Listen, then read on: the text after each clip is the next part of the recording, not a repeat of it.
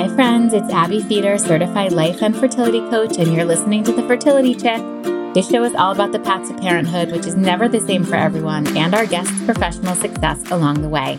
We have such a treat today in the amazing Sabina Hitchen. Sabina is your girl that you want on your side and on your team if you're looking for any kind of amplification. She is a PR wizard, a story crafting master, and she, of course, has her own journey through infertility. Please give her some love. If you love this episode, go ahead and share it, like it, rate it, tag her, tag me. We want to know what you took away from it. And in the meantime, all my entrepreneur girls out there, you're going to love it. Here is Sabina. Welcome, Sabina. Thank you for being here. I'm so excited because it's funny, you know, you get to talk about a lot of things on podcasts, but this never talked about really anywhere besides, like we said, you it's like a story shared in the DMs, the audio messages, and the emails, sort of like once in silence, now sometimes behind the scenes. So, how great to have it in front of the scenes. I agree, obviously. And, you know, I think a lot of women in my orbit know and love you because we're entrepreneurs, fempreneurs, mompreneurs, but not a lot of them know that you had a fertility journey. So, let's maybe start there and then yeah, we'll move into because I feel like. I kept I keep in the DL. Yeah. Yeah. Because people weren't, I mean, your daughter, I think, is a little bit older than my kids. She's about to turn five. Oh, so she's exactly the same age as my kids. Yeah. So, like, we were still in the trenches of not talking about anything at that time, right? It's like only now are we starting to talk about this. So, and then so, sometimes it's like easier to give it some time and then look back on it with a fresh lens, mostly to me being like, whoa, you did so much more than you realized you were like doing and capable of in that time. It was a lot, you know? Well, that I think is a great place to start. What were you managing in that time and what was your journey looking like? Well, so it's funny. I never, like, like many women, I was like, I never thought I'd have trouble getting pregnant. I feared getting, like, I am raised by a Polish Catholic immigrant mom who, like, instilled, like, nothing but like waiting for marriage. And then like, which of course I know we can say whatever we want, right? Like, of course I wasn't gonna do, but I was like so terrified of getting pregnant my whole life. was like focused as a woman sexually on not getting pregnant, right? And so right. I also did other things before think of marriage. Like I wanted to start a business. I wanted to do all these things. My mom didn't have me till her mid 30s and the 70s. So they never pushed that. They just wanted me to find my passion. So then when I finally finally met the man, my husband, who I was like, oh, I waited for this. Then all of a sudden, things that I never cared about anymore, I started caring about like family and all those things. And I will still remember because it's like burned into my head. My dad's a doctor. So he always talks frankly to me about everything. And he, I remember him saying, like, are you on birth control? Because I was I was at this point engaged. I was like a month before marriage. And he was like, make sure you're like, because he didn't know all what was going. He's like, just you, you want to start trying now. It might take you some time. And I was like, Dad, it is going to take me like zero set. I do not want to be pregnant on my honeymoon. I will not start early. Like he encouraged me probably months before getting married. He's like, at the time I was in my late 30s. He's like, you should probably maybe start. And I was like, if I can't have a cocktail at my wedding, dad, uh, I was so sure it'd never be a problem. But um, didn't get pregnant on my honeymoon, right? Then you like think, oh, it's surely now that I'm like freestyle having sex. I was like, I'm mm-hmm. surely going to be pregnant. And then like six months passes, and you're like, huh, well, you know, whatever. My sister's like on her second kid, then like, you know, all of a sudden you start seeing everyone around you not dropping one, but dropping two kids. And then about a year and a half into us trying to have a kid, I started thinking, okay, maybe we should get get this checked out. And so it was at that point where I actually found out I had endometriosis, mm-hmm. which I didn't even know because nowhere in my entire 30 something years of being a woman and complaining about certain things and going to the doctor was it ever diagnosed. Or so that's only when I decided to like, why am I not getting pregnant? It went to a reproductive endocrinologist who really gave me a full exam. Was she like, number one, you have endometriosis. Number two, you have a grapefruit sized cyst on your ovary. And so we're gonna have to get rid of that. And then like, and we'll go from there. So, like, long story short, that I'm like, you know, two and a half years into this point, have no left follow, like nothing on my left side. Everything was gone, like my tubes, my ovary, and still me trying to get pregnant. And um, at this point, I've now acquired like the obligatory dog you get when you're like, well, now I want my dog. And it's like by three or three, I wanted my dog. Then my sister was like, everyone was having kids and everything. So my story ends with I was about to, like, we, did a lot. We I didn't want to do IVF at that point, and then right, um, but I did everything but, and then I um like my tubes were flushed. I was at the like I was at the point where I was about to give up and not like give up, but like start looking for other options. Right. I was like, should we foster? Should we adopt? My husband is older than me. So I was like, TikTok. And then we decided to go for IVF. And right when I went for all my blood work to get going, they called me that night and they were like, Are you on hormones? And I was like, No. And they're like, Well, then we think you're pregnant. Mm. And I was like, What?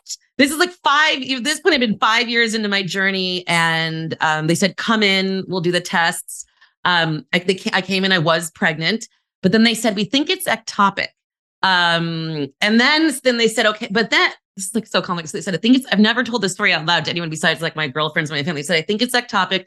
So we're just going to monitor it to see what happens. And again, can I point out to anyone on their fertility journey? It's like you don't get to experience things the same way, right? Like it wasn't even that moment when I was like, oh my gosh, I get to tell my husband I'm pregnant in this fun way. I was like, had my dog bring over a pregnancy stick, but I was like, but mm-hmm. no one thinks it's going to stick. One of my doctors says we should just eliminate the pregnancy before something happens to me. It was like that whole, and I decided I'm not, I'm going to see what happens. You know, they say to you, like, if you have crushing pain or excruciating pain, just call us, call an ambulance. And they sort of leave you with that. Yeah. And so we monitored it with these like high scale monitoring, made see if it was growing properly. And obviously it worked out in the end. Wow. But it was like, it was wild. So much here. Okay, let me rewind. I have like 8,000 yeah. questions. Okay. let me start by saying this is a safe space. And so, whatever yeah. your preconceptions were about IVF, I really would love to talk to them and just know that, like, yeah you obviously decided to do it, but what was your hesitation? Was it more physical, emotional? Were you kind of like, I just don't want this to be my story? What did I think it, it was like? on the beginning. I was like, like I want to prove something, like I can do this, right? Mm-hmm. Like I feel like so much of our culture, even now, is tied to like, oh, and I wanted to have experience. Like you watch all the rom coms. My sister having gorgeous babies right and left. I was like, I want to have the fun moment where I like watched all the YouTube pregnancy announcements so I could manifest and think of what my announcement would be. I love that. And then I was also a little scared. I was like, what is that? I can't even get like a blood test without freaking out. So I was yeah. a little scared. So a lot of hesitation, even in the flushing of my lone fallopian tube that was left. I waited on that. I had a lot of fear physical pain, all that stuff. And I'm glad I finally got on board because I feel like I might not have been where I am right now. Yeah. Yeah, I think the universe was like, ah, I'm just kidding. Okay, we'll give you the baby. I mean, even um, seeing like a legit, like a like an endocrinologist who specializes. I mean, it was. Uh, are we allowed to say business names? Yeah, totally. Like I was going to Dr. Luk, who I still swear is my Love. savior. She is in New York City, every and like she like love Dr. Luk. Right? She to me, she was the one when they said, like, this isn't going to take, she pulled me aside and she's like, I believe in this. Like, she believed in a way that made me believe when I was, she, when she told me I had endometriosis, it wasn't like, you're out of luck. She's like, we're going to get rid of this. And that's what's take amazing out ovary, about her. Yeah. Take out the, and you're still going to have a baby. And I was like, I am, you know, yeah. then I was on yeah. board. And how were you and Alex? Alex is your husband. How were mm-hmm. you guys faring during all of this? Like, in that 18 months where you were like, all of a sudden, this isn't working, were you guys talking about the fact that it wasn't working? Or were you just like, okay, let's try again next month? He, first of all, he's like incredible as a partner and a support. And so for us, I mean, I think he was, he was like, we're to practice all the time. Like he was loving it, right? He wasn't bothered by it. He was more worried about me. Cause I think also men have less of like a worry about aging with, I mean, like he'd right. be like 90 and popping a baby. So he was like, less. And he'd, of course, test. He's like, my sperm is amazing. So then I was, it was more like me. And at the time, I didn't see the way it was affecting me. But now looking back, like I, we still now talk about the Thanksgiving after I lost. I mean, during this time, I, I lost a pregnancy during this time too. So, mm-hmm. which I somehow, of course, mentally have forgotten to mention. So I, things, of course, I've never really talked about. So that happened too. And then I threw a Thanksgiving a month later at our house and wondered why I was like an emotional, me- I was mm. the most unhinged hostess. Like everything made me emotional or upset, thinking, oh my gosh, well, I just like lost a pregnancy, had a D&C, then hosted mm. Thanksgiving like three weeks later. So looking back, I was pretty much like on the surface trying to do everything, run my business, be great, but then also like emotionally it was hard. Mm. Were you masking it intentionally or were, or were you just like adrenaline was carrying you through for, for your I mean, business? I talked, I feel like first business is good and bad, right? Like entrepreneurship, because you it can consume you so much that you don't have to think of everything else. So I definitely probably leaned in harder to my business, said things like I remember a conversation I had with my mom at a wedding when I was like, you know, I don't even need kids. I'm gonna be this woman who goes to France whenever she wants with her husband, like so and so and so and so my friends, and like who needs kids? So I think there is a lot of that, right? You don't want to admit to yourself that you want something that you might not get. Mm-hmm. So I started like working a lot, a lot, which was great for business. But like eventually, even Alex was like pushing me to pursue medical intervention mm. because I knew we knew we wanted a family and I was in this avoidance space of like fear and the fear of it failing, right? Like I think the reason I've bonded so well with people we taught, like Jessica, Abo, and all these people who connected us were because they understood that in a way that like other people like and you there's a lot of fear wrapped up in that as well but like the mm-hmm. physical fears the like you know fears of what yeah. people think all that stuff I think my husband and I used to say when people would say, Do you guys want kids? And we'd be like, Yeah, we really want them. But if we don't end up having them, we know we'll have an amazing life together. And we both knew that that was true, but both mm-hmm. knew we were mm-hmm. bullshitting each other and everybody mm-hmm. else. Right. And then until, yes. and then when we wanted them, we were like, well, that was total bullshit. Why did we even say that? And now, and, you know, then we went through six years of infertility. We, but and, we said that too, right? Because yeah. it also, it becomes like a tagline also because deflecting. To me, another yeah. hard part that I forgot until we're talking about it, because I do feel like you like shove that part aside and also yeah. life just sort of moves on. But like the having to go to things more and more. Like the beginning, like the first couple years of trying, everyone's like, whatever, they have more sex. Mm-hmm. But then you're like showing up at events and weddings and the things, and they either ask you the, the questions as if you're not trying, or like you have those, you just have your messaging down. So you mm-hmm. can like deflect and move on because it's a totally. lot. And were you and Alex on the same page of, with your messaging, or were you kind of like, uh, oh, yeah. you were just got caught off guard and someone asked me this and someone asked me we that. Did, and then sometimes we'd say it to each other, right? Because we were like, I mean, at the end of the day, you're right. Like I know that I love him so much and we have a great life that we would have had a brilliant life no matter what. It would become the life we wanted to make it. We probably would have fostered or adopted anyways, because that was like our mission was to have a family somehow. But I really wanted to have the full experience of motherhood. And so part of it was messaging. And I think part of it was what we would say to each other to like, instead of having to say the other things, right? It's hard to be, at least I as a person don't like to sometimes be fully vulnerable or like spiral into my sadness. So I decided it was going to be like, whatever happens, happens. And that's what we're going to say. Mm, I love that. So you get pregnant and they're monitoring you. And at a certain point, they know it's not ectopic. Mm-hmm. So, were you able at that point to enjoy pregnancy, or were you still sort of a bundle of nerves? I mean, because I lost a pregnancy, I think about like right after the three months. It wasn't super like I hadn't announced it to everybody because I like pregnancy never was going. This was the second time I lost pregnancy. The first time was so long ago when I was like young and I was like, oh, you know, barely noticed, mm-hmm. right?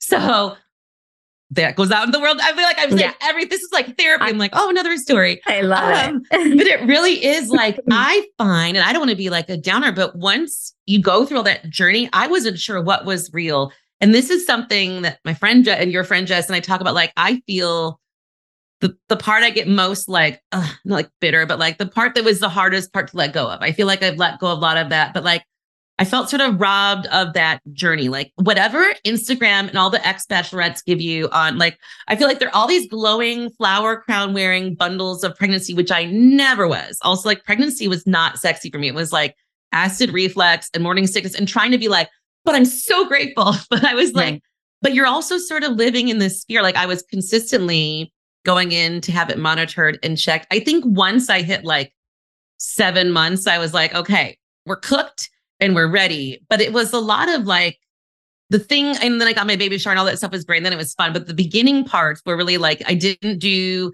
until we were really showing I couldn't fake it anymore. We didn't do a big pregnancy announcement. We didn't like to do a gender reveal, like things I'd fantasized about, but I was so afraid of it not working out. I didn't do. Same, same. Most people on this show say the same. I was literally twins. So showing it like seven weeks, hiding it.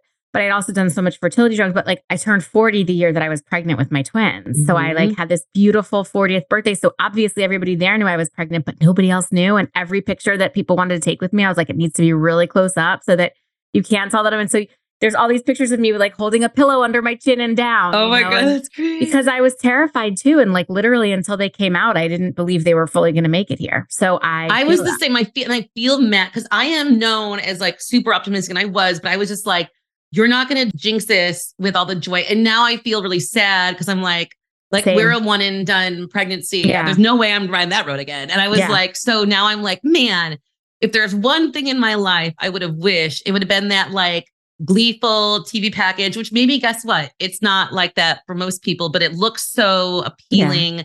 And the reveals and the fun and the, and the silliness. But um, but look, I got other things out of it. So I'm happy. But that was definitely like hard. And it's a nice thing to when I talk to other women who have faced this to share, like it we get it differently, right? But then I don't know, I got a lot of other things on the way. I became more brave. I am not afraid of needles anymore. I'm a very much better advocate for my own health and my Mm. body because I knew something was up. And I and my even a better advocate for myself because I was avoiding, like, you know, you know when something's not right with your body, the pain and the stuff I had with endometriosis, the sense that I wasn't getting pregnant for years. Like I have now become someone who's not going to wait on those things. But well, that was my other question. Yeah. I'm shocked you never had any. Do you think you had no indication of endometriosis, or did you have it, but were those feelings kind of quelled or shoved down because of medical attention or because of yourself? Like, were you just like, oh, I, I, guess think it was is- a combo. Like I definitely think, and for anyone out there who's listening who's like, oh, me too, because like I avoid, like when I was a kid, I had scoliosis, I had all these like back surgeries, I had braces, I had all these things that were wrong with me, Mm. wrong, whatever, like challenges, I should say, that I just didn't like doctors. And I also like didn't have the best doctors. Now, like again, I mentioned Dr. Luk, who's like a champion. She made me feel like a superhero and loved and seen. But you don't get that, especially I feel like in the 70s, 80s, and 90s. Like I got my first birth control Planned Parenthood. It was amazing, but it was like I didn't have a doctor I felt comfortable with. So I think there was both my own, like, I don't want to know if something's wrong with me. What if it means I can't have a baby? What if it means there's something deeper? And then also, because I didn't advocate enough for myself, the doctors who have like 20 minutes to see you don't advocate much for you. right. I wasn't getting the same kind of care and looked into and onto like my body that I was at a specialist. But I also probably could have advocated much more. And I would say to anyone listening also like when you know something's up, you deserve it as an awesome woman to like honor your body to say I'm going to check this out whether it's for pregnancy or anything because I feel like all this stuff is scary, but you're going to have to cross the bridge somewhere. Like if I wanted a baby, I was going to have to get into Dr. Luk's office at some point. And every appointment I had, she'd be like, is it going to take me like three more months to get you in here? Because you're so afraid to get your, like the minute the syrups would start, I'd start freaking out. Right. Mm. Because it's like, it's a lot. And let's give it to ourselves. Like this isn't like we're having brunch and champagne. But um, I wish I'd done it sooner because it was like a gift to myself. But again, it all worked out. it all worked out. Yeah. Right. I got Well, and your daughter's so lucky because she will reap the benefits of your advocacy for healthcare. So that's And she will hear, I said to Alex, I said, she will hear the story when she tortures me with her teenage behavior. I'll be like, do you know what I had to do for you? Yeah, you and guess what? I had to She's do not going to give a shit, just like all of She's our kids not gonna give care, just shit. like my okay? mom would. Yeah. My mom talked about forceps because that was the thing back then. I'd be like, I had to fight for you. Um, but again, like then you just become a mom and it's like, oh, same old, same old. exactly. It's so funny, isn't it? Some people ask me, do you feel like you're more patient or less tired because you wanted them so badly? And I'm like, no. Okay, I'm a you sleepless night is still a sleepless night. because I have a girlfriend who's had a struggle, but she was like, and you know what? Forever, I'm like, it's okay. Because I'm like, are you crazy? Like, I'm still exhausted and enraged by this. Or like, my motherhood still breaks me regularly. Yeah. I have forgotten the struggle. Now I'm like, oh, this is a struggle, just being a mom. But I think the the things to me I take away are like, a this like shared bond, just like when you become a parent, people like other moms and dads help you in ways that people who've like been at war do. But when you struggle with fertility, wherever you are in that space, there's a there's a member of Press for Success who's on having her own fertility things. And like we just now connect in a way where like we have a shared personal connection. And it's also something that turns you into a different version of yourself, more at least for me, more empathetic, right? You discover a strength you had that you didn't realize you had. When you see someone else sharing their story, all of a sudden you're like, oh, I get her in a new way. So I decided to take those gifts with it, right? For sure. Okay, so let's move into Press for Success briefly. I mean, not briefly, longly. so tell me, how did you end up in press at all? And then we'll get into Press for Yeah. Success. Well, I'm, so I I was in Chicago as a high school teacher, which is strange. I never again things that I never predicted. Not being able to get pregnant, being a high school teacher for a few years, but I told the story of my life, making everyone comfortable. So I was like, I'm going to be a lawyer because it sounds really good to my parents. Left college, was like, what am I going to do with this poli sci history degree beyond be a lawyer? So I was like, let me defer law school and be a teacher. That also sounds good. And then found my way to New York City on a whim. I literally emailed my parents, like, I'm moving to New York with my friend Michael. like, what? I'm like, what are you doing? I'm like, I'm going to find myself there. I was one of those people and moved to a crappy walk up in Brooklyn. And somebody was like, hey, there's an opening at Escada for a PR, like account executive. That was like French to me. I was like, Escada PR. I was a high school history teacher from Michigan, or sorry, grew up in Michigan, was in Chicago. I was like, what is all this you speak of? He's like, just wear black. He's like, just nod your head and act like you know what's going on. Like, and you know, this was I went to the library back then. I got a book, Googled a little, um, ended up getting the job. They of course revealed they knew I had no idea what I was talking about. They're like, if you can pitch yourself in a meeting like that in New York, like your third week there, knowing they're like, clearly you knew nothing. You're like, I love relationships. Mm. I love messaging the public. I was just like talking out of my head, you know, whatever. But they were like, you're hired because you can really sell. And so that. that. was my first PR job. And I had no idea what I was doing. But we were like, I was learning on the job and I literally was learning what it looked like. The whole vibe in New York PR was not for me because it was just so I moved from there to an agency and it was a like in a celebrity driven agency. So as the youngest, they gave me they're like, we're going to give you something called mompreneurs. It's new because it's like 15, 16 years ago. They're like, this is what you're going to do because no one wanted them. And they're like, here are these, these ladies, take them. And I was like, what? This is wild. Like women run their own businesses and they're making money and they're starting in their garages and they're becoming like, I was like mind blown. I thought they were celebrities. So in that work where they were all hustling their celebrities, I, with again, in my 20s, very little to do with myself besides work, started getting all these mom entrepreneurs like in Oprah magazine, in entrepreneur, in success, like I'm on the Donny Deutsch show, and that was a thing. Looked like you're right. Like, you know, CNBC was like the first entrepreneurial show. I was like, bam, bam, bam, making calls. I was so naive. I didn't know what else to do besides, I thought that's what we did. Like, they were like, these are nobodies. So I was like, oh, I'm really good at this. I understand the power of press for business owners. And that was it. So I left after, when I say I left, I had a like Jerry Maguire moment, like, who's with me? No one was with me. They're like, you're out, you're out of here, girl. and I just started my own business in my Brooklyn. I stayed in my bathroom because I would take calls in the bathroom because hmm. the guy I was dating was a DJ. So he'd be like, on his decks in the living room. I'm in the bathroom, like trying to run a business. And that was when my business was born. And like, I never wow. looked back. It was wild.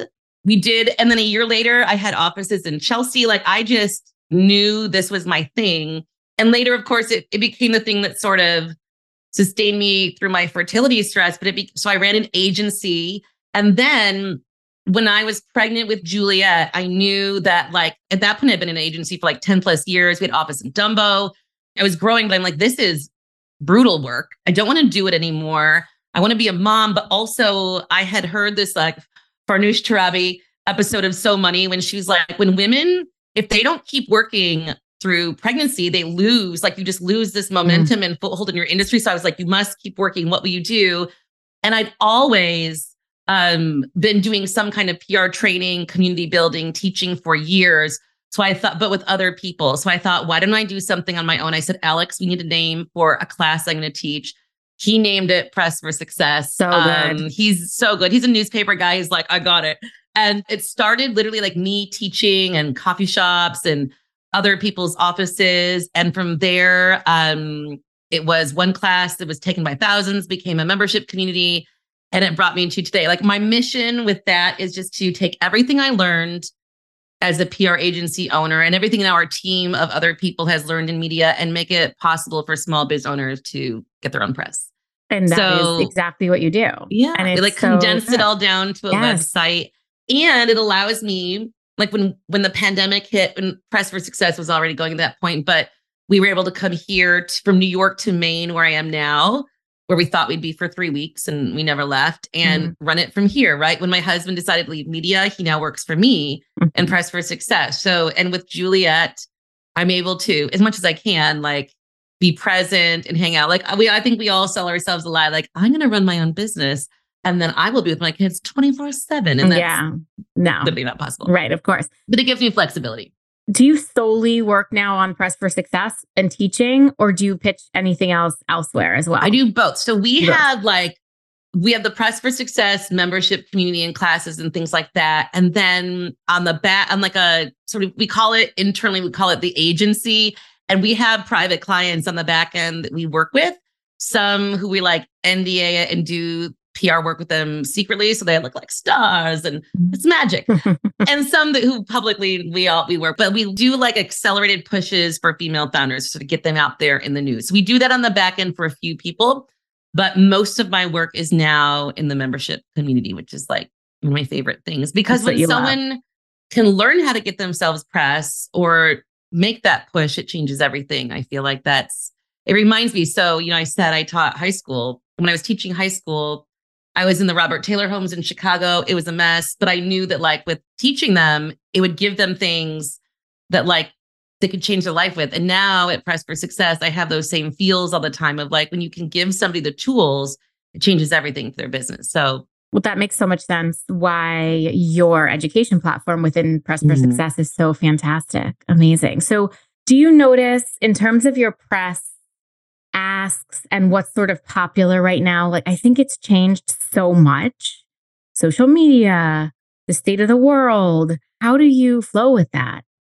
That is, we were, it is. I mean, we were just talking to somebody on the phone because I had someone who worked work privately with. She's like, you know, why am I not on the news all the time right now? I'm like, have you seen the news? Like, we are all, and I mean, if it's not like there's, I mean, we know like there's so much to unpack, but there's like so much, I mean, there's like this massive spike in anti Semitism. There's an election coming up that is like gone wild. It's like candidates gone wild already. There's so much going on. Social media is taking up people's attention. So, but to me, there will always be a need for really good storytelling in the media. There will always be a need for expert advice from really unique, interesting leaders. So I know that's never going away. So we sort of ride the waves with it. And I know that it sometimes the world will get wild. And we can do a couple things. We can also say, well, the world is wild, but how can I add to this conversation? Right. How can I talk about fertility as it like intersects with the election? How can I? T- I have a image consultant who's talking about what the candidates wear and what that says about their personality. So I mm. feel like mm. you can either join them or you can know that despite all of this, there will still be new, like good news stories needed. Um, since the pandemic, the desire for stories about entrepreneurs and local small businesses and all that has exploded. So there's to me, there's always something there which keeps me hopeful. And I swear not to always bring it back to fertility, but like when you do something hard, you're like, okay, anything's possible, number one. And also losing my cool produces nothing. Like I repeat, I have a mantra now since those days. Like my dad was like, don't get overwhelmed. You can get like whelmed and when you get whelmed, you check in with someone and say, I need you to help me before I get overwhelmed. So even in our business, if I'm feeling like, ah, what is going on? I do a little check in with somebody. But in terms of the press, I'm either like we join it when we can, or we know even with people being consumed with social and other things, there's still there's always stories. Even now, we're recording this the day before Thanksgiving. And um, and everyone's like, oh, I guess that's it for the season. And we had produce, producers calling us up today, like, hey, need some stories for first week of December, or if you got anyone who can talk about holiday shopping, there's always something. Mm-hmm. We just have to, and to me, the answer is always then just be consistent. Create a create something that you're doing through the press that every month you're showing up so they know who you are no matter what is happening around you.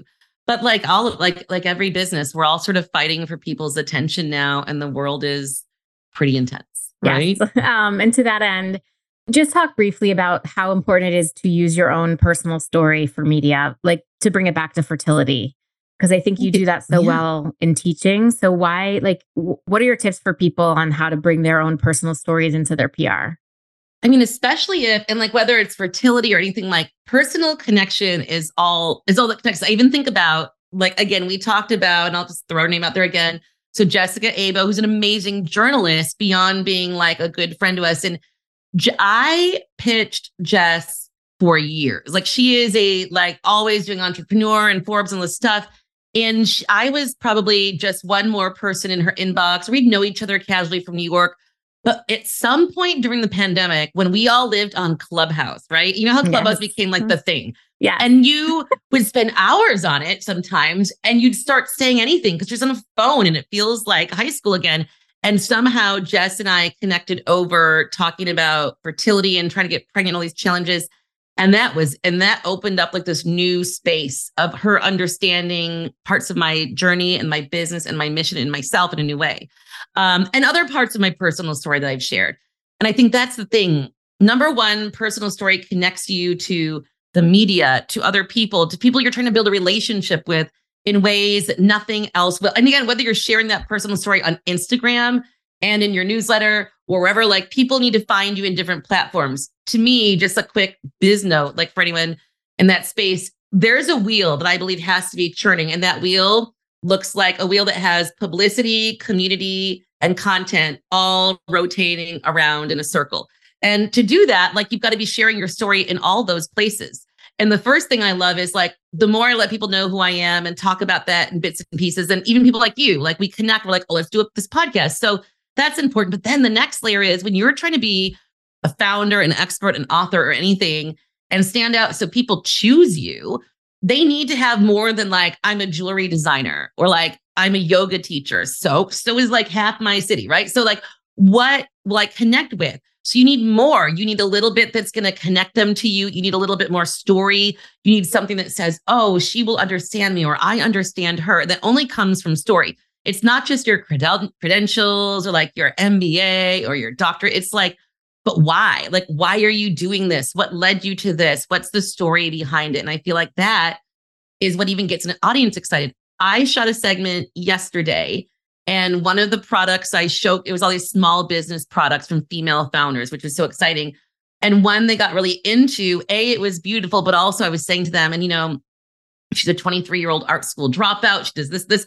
And like as her story started coming out, they were so into everything so much more. So again, we think, and you know, you don't want to give them too much, just like in a first date, but you want to show the pieces of your story that led you to be where you are now, right? Like what parts of your story have led you to be the author, the expert, the business owner that you are today? Like what were those moments? Share those moments. Was there like like the hero's journey? Was there a transformation? Was there a switch in your life? Was there a pivotal moment?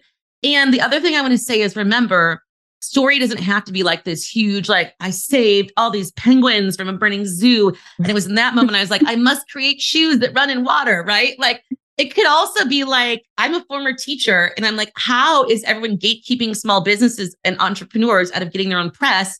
That's bananas. And I'm going to take the same training I use in education. I'm going to create education for small business owners, but there's a reason. It's not like, hi, I'm a PR strategist. It's like, I'm a PR strategist who comes from an education background, DIY'd herself into a PR career in New York City. In a year, had an office, in two years, had three offices. Like, I can tell you a story that's why I'm teaching you, right? And that's different than I'm a PR strategist. So I'd say that, like, for anyone, it's like, give them more than I am your job description. Mm, I love that. So usually we end with a mantra or phrase, but I kind of love the one that your dad said, which is like, you can be whelmed, but don't be overwhelmed. Yeah. oh, can I Um, give you one for my mom as well? Yes, give me another one. my parents are clearly like still right here. But Yeah. um, I mean, now they live eight minutes away from me, and go figure. Aw. But so my mom also always says, which I think can apply to so much, if you can draw a small circle, you can draw a big circle. So whatever you can accomplish, like in a way that feels easy enough for you, you can keep doing that with your skill set, with anything. And I always feel like that's really empowering. But the That's whelmed as really good well, one. right? I Both of those can guide us. Well, good. And they clearly guide you. Thank you so Mm. much for this. I feel like we could go on and on, but I adore you. You're welcome. I- And, we thanks for letting me share that. Letting you. Thanks for sharing it. I feel like I got you to open up all kinds of secret secret tidbits there. Same here. Um, and anyone who's looking for press in their business, we will of course link out to Press for Success. But it is the bomb, the best. We love it.